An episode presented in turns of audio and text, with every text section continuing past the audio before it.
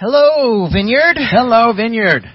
Welcome to our next recording of the Hello Vineyard podcast. I've actually been listening to a few podcasts lately, so they all talk in really deep, slow voices. They also, they have really cool music when they start. They do. And they're a lot more polished than us. We're not there. I don't really edit stuff. No, I know. Neither do you. We're just kind of getting it done, getting it up there. We just roll with it. Yeah. And, they have different segments. We do use nice cameras. We do. But it's set up for our weekend setup. Right. Where I can pretty much just turn it on and we go. So there's no hooking up cables. Like when the pandemic first started, we were doing these home worship streams that everybody who was involved in church was doing. Right. But we did them pretty early on, and there was just so much equipment and stuff to make it happen. So we're very fortunate to just be able to do it here. Step in and do it. Makes it really convenient for us. Yeah, and actually this is going to lead into the the change we talked about last week coming up on Wednesday nights. Yeah. When we go start doing, Vineyard on tap at the Vineyard. And I'm going to have the staff pastors start to preach. Just share what's on their heart, opportunities for them to do some messages and everything. I think it'll be really good on Wednesday night for everybody to sort of hear where the rest of the folks are coming from. Because I do tend to take up all the pulpit time. There you go. And you notice I'm just making a new avenue. I'm not changing. Yeah, no, that's fine. It'll be fun, and it's I think it'll be good opportunity for those of us on staff who don't normally get to preach on the weekends. Yeah. I think it'll be a great thing to be up. They'll be up here on the platform, and it'll be just like the weekends, other than it'll be closed. No crowd. Yeah. Yeah, but it's great opportunities to get sort of the feel for that, and those things are very important to kind of practice with. So, and there's stuff always in we're very blessed in the staff here. There's a lot going on that the Lord is doing in their, in their thinking and in their studying and in their ministries. And so when those things are stirred, it's really good to hear what's happening. So I'm really looking forward to it. So that'll be coming soon. I think we set a start date for the first Wednesday in August. Cool. So we haven't determined who's going first. We'll draw straws or something. Yeah, we'll do something. And then there'll be a rotation, and it'll be an opportunity. So I'm excited about that. And let's see, just before because we only have a couple of questions I want to talk about, although I'll spend some time talking on them. We're moving into the summer here, and it's been good. We had a lot of visitors last weekend. I mean, our numbers the attendance is down, obviously, in the summer, and, since COVID and everything. But very blessed to see a lot of new folks and first-time guests, and that's very good. We're always very excited about that, opportunities to meet new people. We've had a lot of people that have moved out of the area recently, and a pretty significant number. That happens here in waves, so it's not like it's a new thing. But with the housing prices going so far up, a lot of people that have lived here for a while determined now is the time to go. And, they moved. A lot of them moved up into the middle of the state where there was housing available that was still expensive, but not expensive of here. Maybe the medical situation a little better in places that they moved to. And so we're getting a real estate survey here from you right now about the Keys living.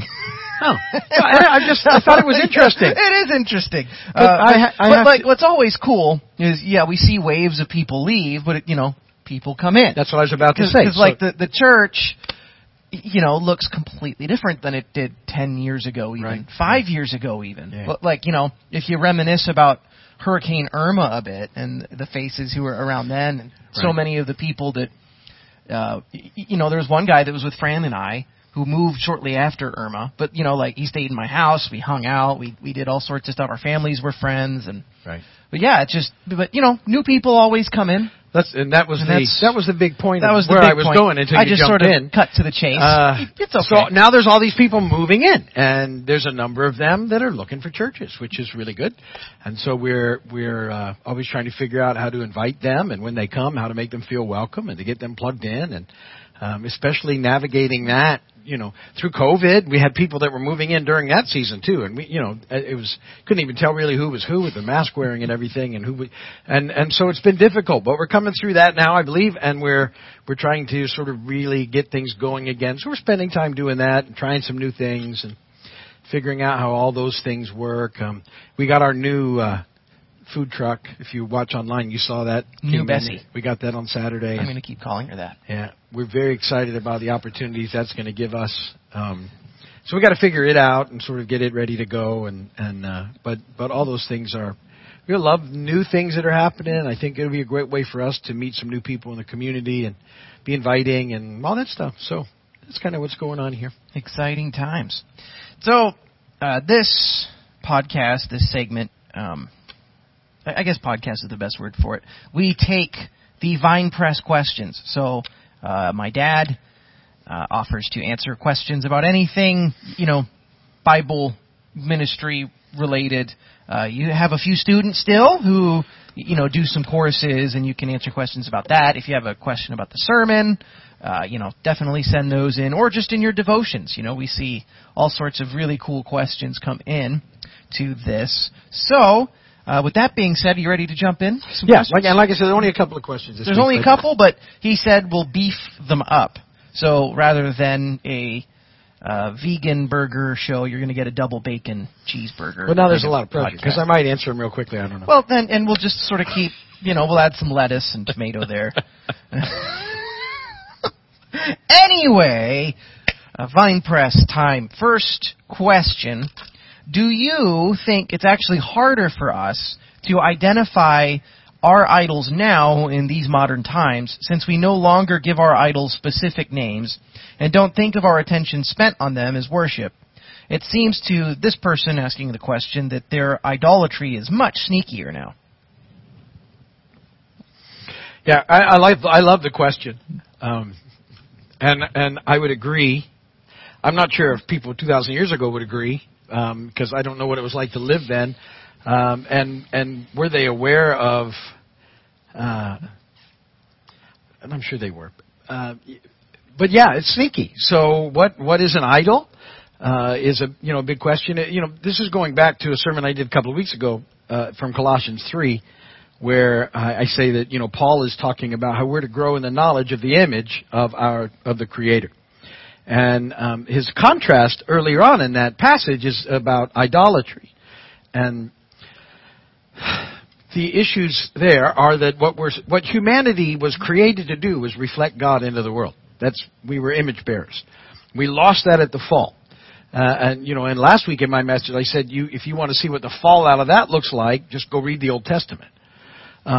Jesus comes and as the light of the world, and he, because of what he does there at the cross and with the resurrection, makes it possible for us to regain our image-bearing qualities to once again reflect love and light in the world. And so changes begin to happen, although the kingdom it's not like that, which everyone is taking time. So the enemy is yes, he's, you can't just go, you know, he's shrewd, he's smart, he does all sorts of things. You know, I think one of his favorite things is to do things and not have people realize that it's him doing it, that he's behind it, and yet he is. And so there are many, many things now that have snuck in and become idols. And I want to be careful how I say things, because they don't, just because something can be an idol doesn't mean it has to be an idol. I think I said in my message, you know, Mammon in the Bible was the little g god of Mammon. He's mentioned in the Bible, and he was we would call it now an economic force, or, you know, a force, but these forces that aren't godly, are behind all sorts of things. And Mammon, was, you know, all about money, and so people that needed money help would pray to the god of Mammon. And, you know, we're certainly not supposed to be doing that. But money isn't of itself evil. You know, the love of it is. The worship of money is evil, and that's the distinction. So when I say things that, yeah, things have snuck up on us now that may be stealing time away that we should be spending with God, I'd say we have a lot of personal electronic devices that we can make idols out of, like, you know, now that doesn't happen. It's not all bad, because people see the response is, oh, well, get rid of it. And just be aware of the capability of this device and all those devices to be used in both ways, and to become, you know, sneakily so that you are, in fact, worshiping them, because it's what you turn to for everything. And they begin to replace better things. That, like, what I mean, you see pictures all the time of families going out to a restaurant to eat and all of them being on their electronic device. Well, what's the point? Could have done that at home. Instead of conversation, there's the thing. Is there a time? Well, it sure makes some things easier. There's advantages to being connected, but there's also great disadvantages. Their age, they grew up connected.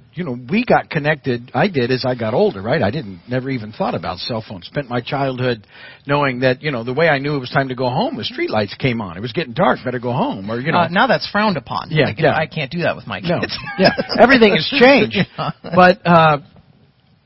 But so it can easily, something that can be very helpful can become an idol without us realizing it.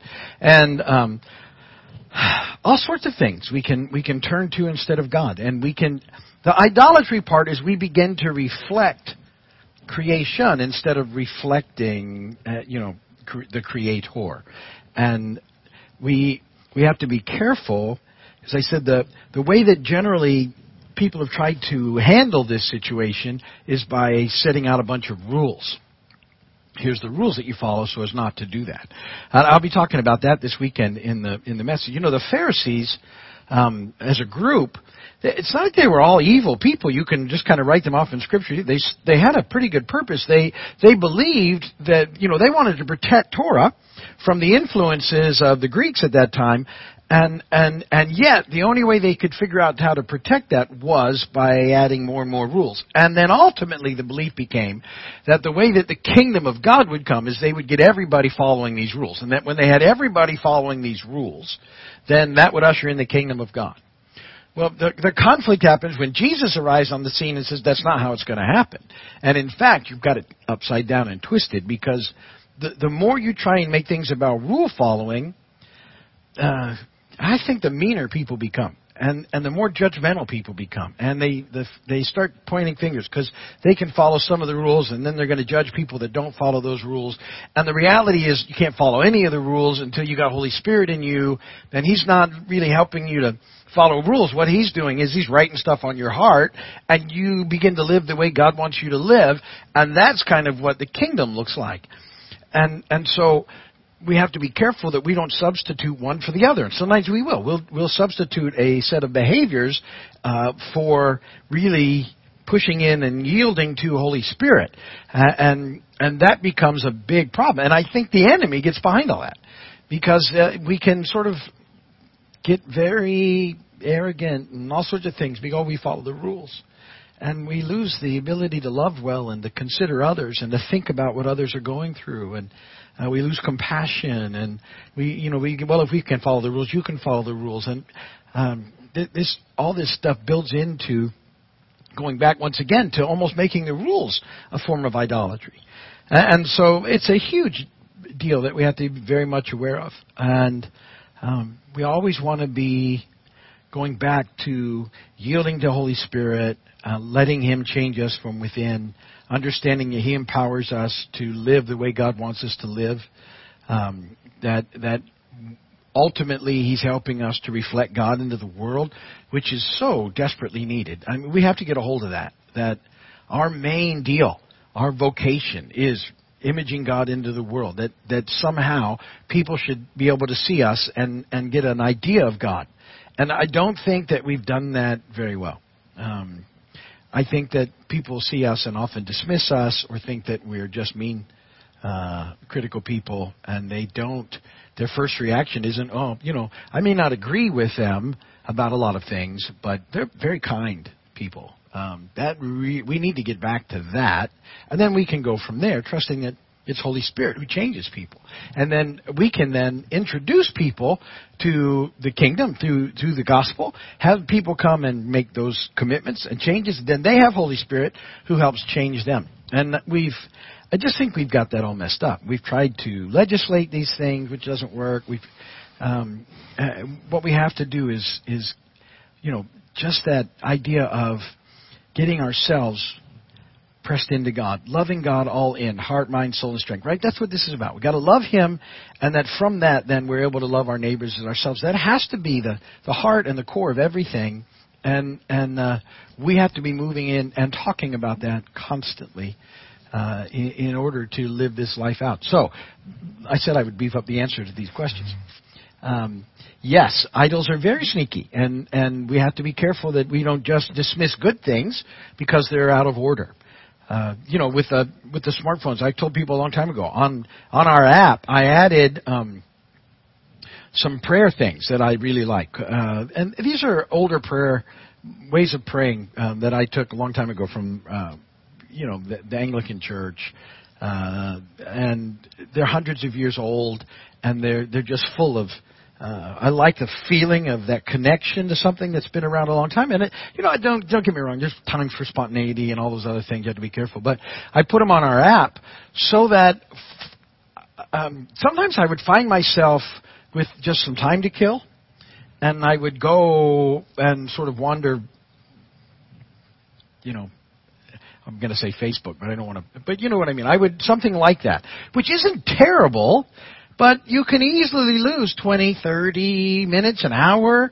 And so what I put those on the app for was I wanted an easy place to connect with some prayer time. And so now I can just go, if I've got some time to, where I'm finding myself sitting in the car waiting for my wife to come out of the store or something like that, I can do something a little more productive. And so I have these prayers under the daily office, and I can go in, and no matter where I'm at, I can just start to pray them. And then maybe I'll see what's happening on Facebook. But there's got to be an awareness of what it is that's stealing important, valuable time from us that makes us less human, right? I said that Jesus, our model, being fully human. I think a lot of these things, if we're not careful, make us less human, subhuman. That we don't relate to one another. We don't understand the importance of relationship the way we should. We're letting things steal from that. And at a deeper level, it's impacting the way that we relate to the rest of the world. So yes, sneaky idols. And there's many. I didn't mean to pick on any, but there's a whole bunch of them. There's actually an app on iOS devices called Screen Time, and it tells you what your daily average is, and it's very revealing, so I encourage you to enable that. I have it disabled on some devices that I use here at church for work, but on my phone, it gives me like a weekly report, and I'm always like... But again, it's not all bad stuff, it's just... No, some of it's research, some of it's looking at things, but you can...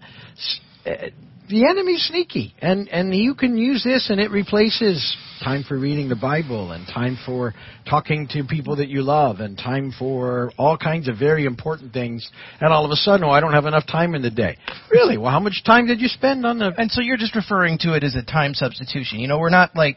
You remember, I think it's Star Wars, Return of the Jedi, where the Ewoks start worshiping C-3PO. Yeah. Kim and I do that. Like, we don't do that with these, but it's that time. No, but it's just being conscientious of our time. Yeah, you become what you behold, about. And it's what you turn to is a pretty quick way to figure this out.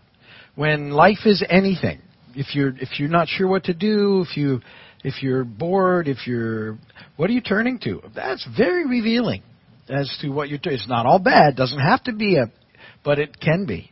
And so we just need to be aware of those things. All right. That was great. Next question. This person is still thinking about parables. You talked about parables quite a bit. They're referencing Mark chapter 4, verse 12. It always sounded to them like Mark was speaking so that whoever was speaking, I guess... Jesus was speaking in that passage. So some people would not turn, lest they should turn and their sins be forgiven them. Sort of like hardening Pharaoh's heart. Also, they're referencing Luke chapter 16, verses 19 through 31. And then at the end of that passage, it seems like God is through sending signs to make people believe. Could you explain that some more? Yeah. And the Luke passage you're referring to is people who... it's an interesting story, but the end of the story is, if they didn't believe Moses and the prophets, they're not going to believe no matter what you do. And so the implication, as I understand it, first let me say, no, God is not done. Godding in any way, shape, or form. Got him. Did Kurt just walk right in front of the camera? He walked right in front of the camera. Nice. The camera guy walks in front of the camera. Good job. Yeah. And now he's going to expect union wages for that, probably, for the appearance on the podcast. As he takes his union break. Yeah. He's carrying something. I don't know what he's got.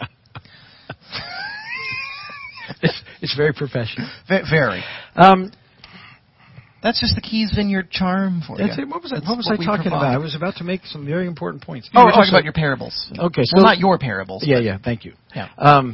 We don't want to listen to your parables. So God is still Godding, and I think that you can constantly see God at work if you want to. I think what he's referring to all the time is people harden their hearts to it and refuse to see God. And unless there's a willingness to repent and change that, they won't. And what does that take? It takes different things in different people. But there's always opportunities. Like, and behind all the parables is this idea again of, the kingdom isn't what people expect, so they dismiss it, right?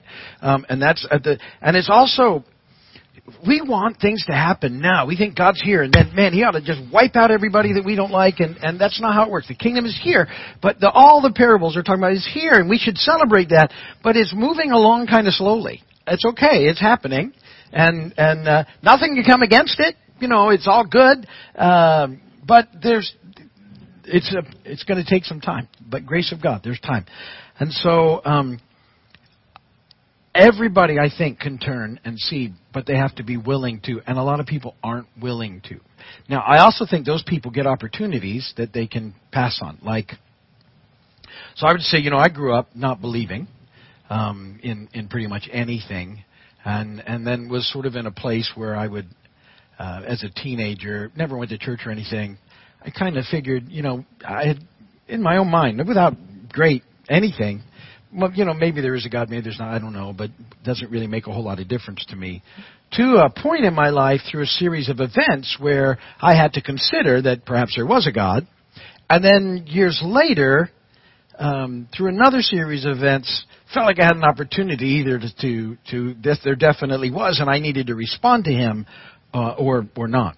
And so, and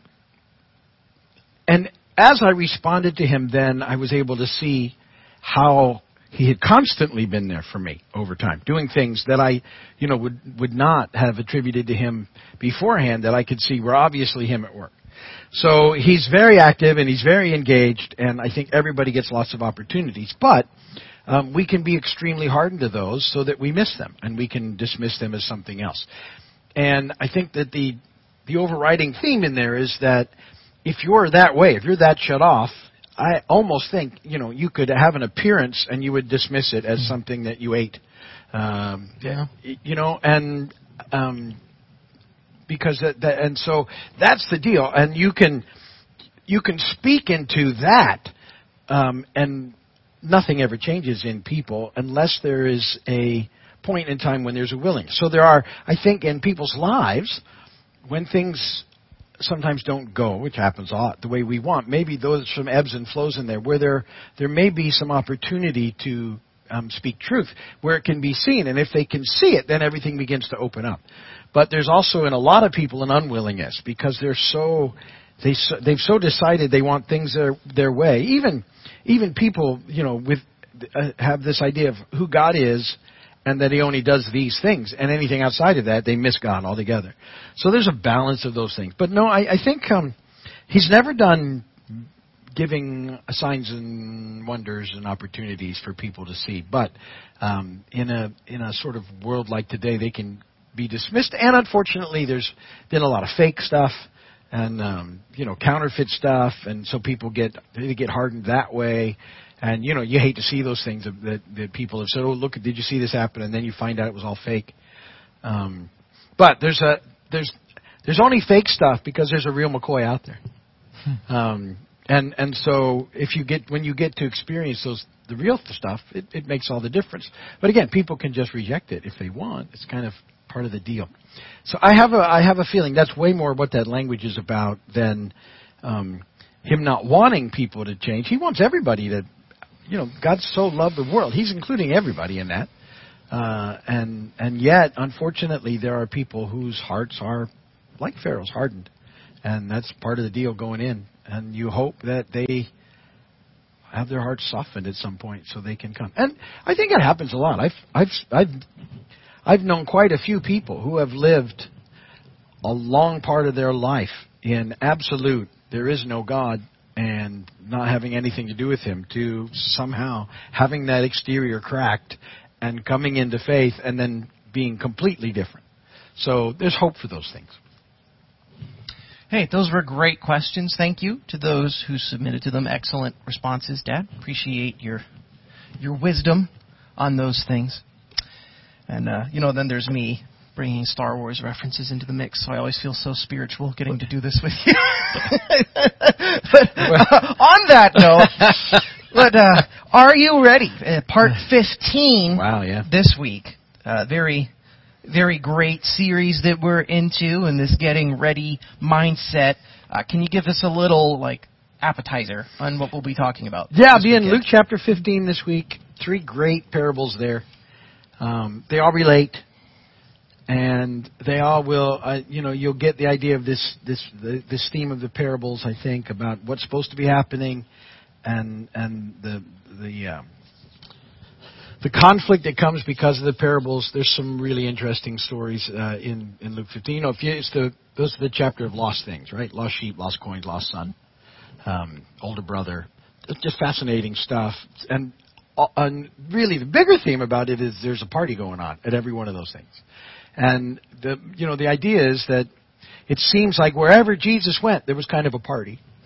And that's a big thing because that's not what people often think about when Jesus. But there was pretty much a party. He was kind of celebrating with people who had been healed. He was celebrating people that had been set free. He was celebrating with people that were, coming around him. And the rule followers weren't so happy about that because they didn't think it was any sort of situation to be celebrating.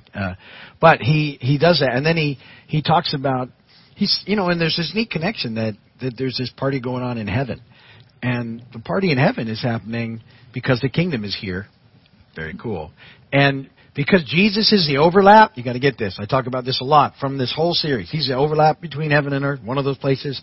Because there's a celebration in heaven, Jesus said there ought to be a celebration here. And so you see that in Luke.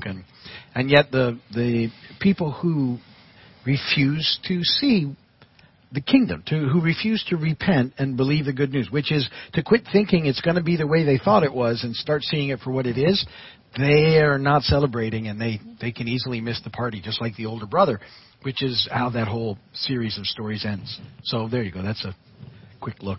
Great. So they should be reading the 15th chapter of Luke. Awesome. Yeah. And then worship this weekend. It's going to be a lot of fun. Most of the time, the sets are ready to go by now, but occasionally I've had to make changes the past few weeks. But this one, we should be good to go, barring another tropical storm coming over on top of us. Yes. But we're starting off with We Praise You by Matt Redman and Brandon Lake. Great song. Really like that one. And then my wife will be leading Great Is Thy Faithfulness. Nice. We do a rendition of that hymn. It'll be good. Angie's going to be here. Pastor Billy, Pastor Angie will be here. She's doing Come to the River. It's one of my favorite songs. It popped in my head this last week, and I was like, we should do that one. And then Billy's going to end with a song called You Came. It's by the Helsers, the same couple that wrote Raise a Hallelujah. It's a couple years old, really good song. We did it for an Easter Palm Sunday 2019, I think. Wow. So, it's cool to have songs and shuffle them about. But that'll be the set this 7th Sunday after Trinity. Nice. If you are in the Collect Prayers, yes, I've been doing that pretty faithfully in the services. I think about that because I don't know if people catch that we do quite a lot of liturgical elements are part of the service that are very important. And the collect is one of them, which is one of our opening prayers. Singing doxology at the end. Communion. But we do that every week. Yeah. But these are, I think it's important to connect with some of the good historical traditions that we have. And so we do them, and I don't always know that people wonder or realize why we do them, but they're there all the time.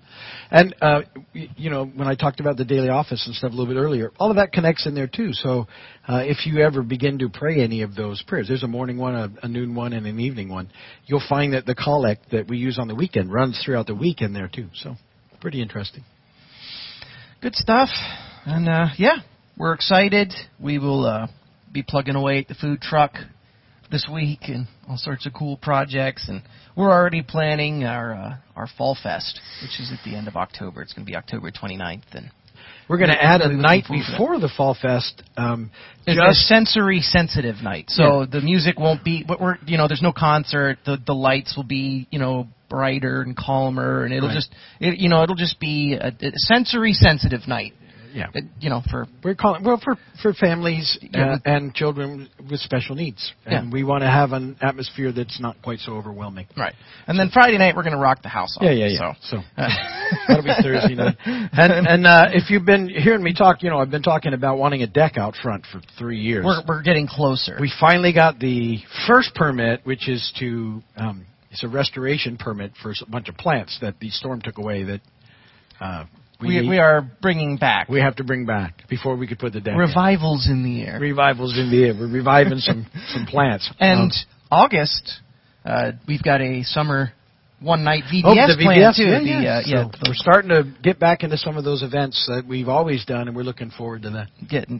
Get back to normal a little bit more. So I'm going to open up my control app. Thank you guys so much for tuning in. Always a pleasure to... spend this time with you. Thank you, Dad, for your input. Keep sending in those Vine Press questions. Yes. We need lots of them. Lots. Or we will keep talking about our phone usage. There we go. Nobody really wants. So anyway, watch us on your phones. We'll see you guys this weekend. Download the app, but don't use your phone too much, and we will see you soon. Unless it's for us, and use it all the time. Well, yes, use your Keys Vineyard app and that only. Yeah. Then just delete Facebook, but make sure you like the page, like our church page, without deleting your Facebook page, so that our counter can stay above 3,000. Yes, please. We have this Facebook counter in the back. I've tried closing the show like 5 times, and it keeps going below 3,000. We're like, we get over it. 2,999. Yeah, I think it's back over 3,000. We think we're saying they delete their page. Maybe they're unliking us because we're guilt shaming about phone.